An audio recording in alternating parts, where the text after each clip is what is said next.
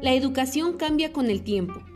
El profesor ya no se impone tanto y el alumno ha pasado de ser un objeto pasivo a activo. Se promueve su participación, su motivación, se le incentiva. Para estudiar, el alumno repetía mentalmente la lección, la memorizaba, y con eso ya daba por aprendido un tema o lección. Se trataba de captar datos, pero sin necesariamente comprenderlos o interiorizarlos. Ahora, la educación es más participativa y la enseñanza es más avanzada. Acompáñenme para platicar sobre la importancia de desarrollar estrategias didácticas.